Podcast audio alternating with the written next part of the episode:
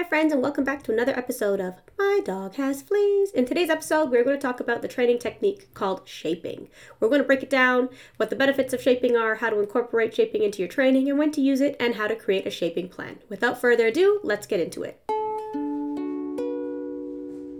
Before we can get into shaping, we need to understand what it is. So, what is shaping? Think of shaping as breaking down your goal behavior into small achievable steps, like a puzzle. What are the steps that have to happen for the next step to occur? You can shape any behavior that an animal is physically and mentally capable of doing. Humans do it all the time with their children without even knowing it. Think of babies who are learning to walk. The first thing they do is start out by crawling, then standing, and then taking their first step. The entire time, their parents are cheering them on the whole way. The entire experience is enjoyable, and that in itself encourages the child to continue and move towards their parents. Why is shaping beneficial? Shaping is a great opportunity to mentally stimulate your dog through problem solving. It's a great technique to use as it encourages them to explore and experiment, in turn, creating a confident learner. It creates a strong behavior as the learner is a willing participant rather than being lured or coerced. Behaviors are stronger when performed willingly and on our own rather than being forced. Think about it. If you were told to sit, would you want someone to pick you up and place you in your seat, or would you rather go to your seat on your own? Shaping can also be used to train behaviors that we cannot train using traditional methods. How do we begin shaping?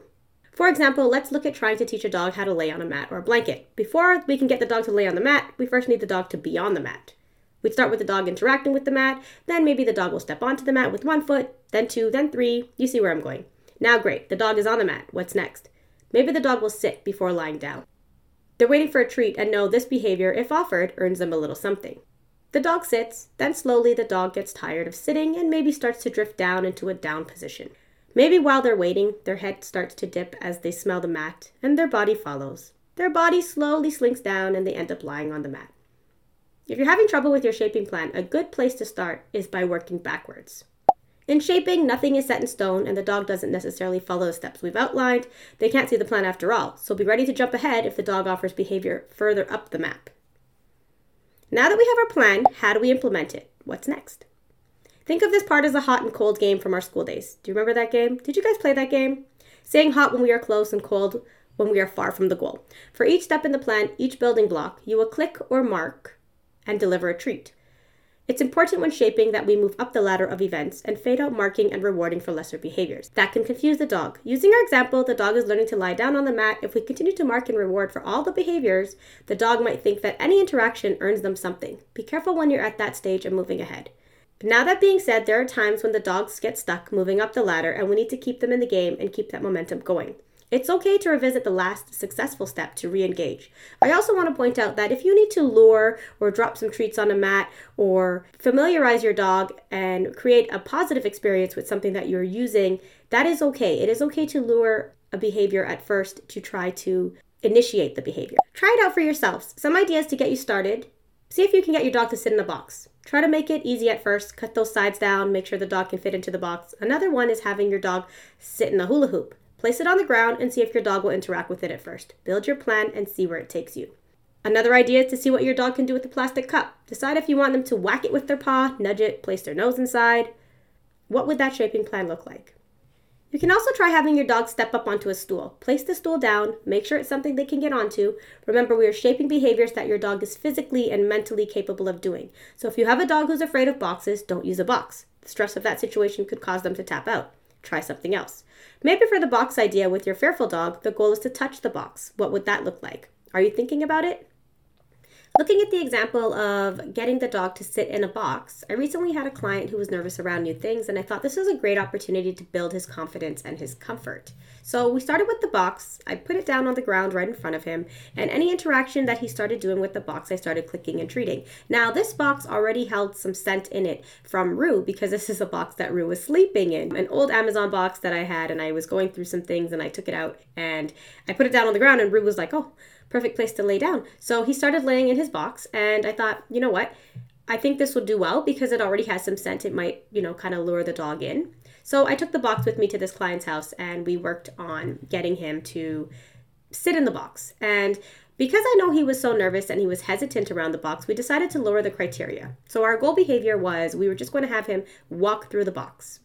So, what did this look like when we started working with him? How did I know he was hesitant? He was a little unsure of the box. You can see in his body language that he didn't really want to interact at first, but then as he started to make little small approximations, I started to click and treat him. And he understood by a previous shaping exercise that we did that this is something he can explore and we can experiment with. He knew the game. So we lowered the criteria and we started marking and treating for different things he was giving us. So at first, he was just looking at the box. He was smelling the box around the edges and the corner. Then we started to get him engaged with the box a little bit more. He was interacting a little bit more. He started to nudge it around. Then it looked like he was pawing the box. And I thought, great, we might actually get him to stand in the box or step through the box. Um, so he was moving the box with his nose and he was pawing the box and moving it.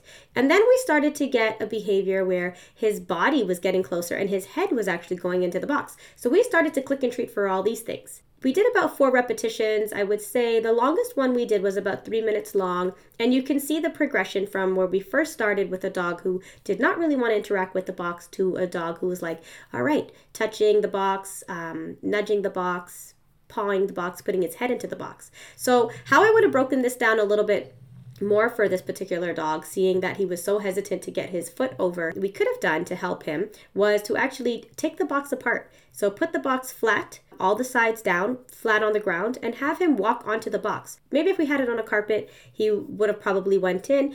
In addition to breaking the box down, uh, one of the main reasons why I wanted him to nudge the box is because I did want him to know that it moves. In case it moved slightly when he jumped out of the box, I wouldn't want him to be freaked out. I did want him to know that it is on a slippery floor and it will move. So these are things to look at. So when you are looking at your shaping plan, I want you to also take into account your environment and what's happening. So if you have a dog who is afraid of things that move, have that dog move those things instead, instead of you moving them. Behavior is so much more powerful when a dog or a human, anyone, is in control and they are doing it. We did put some treats into the box at first just to see if that would get some behavior started.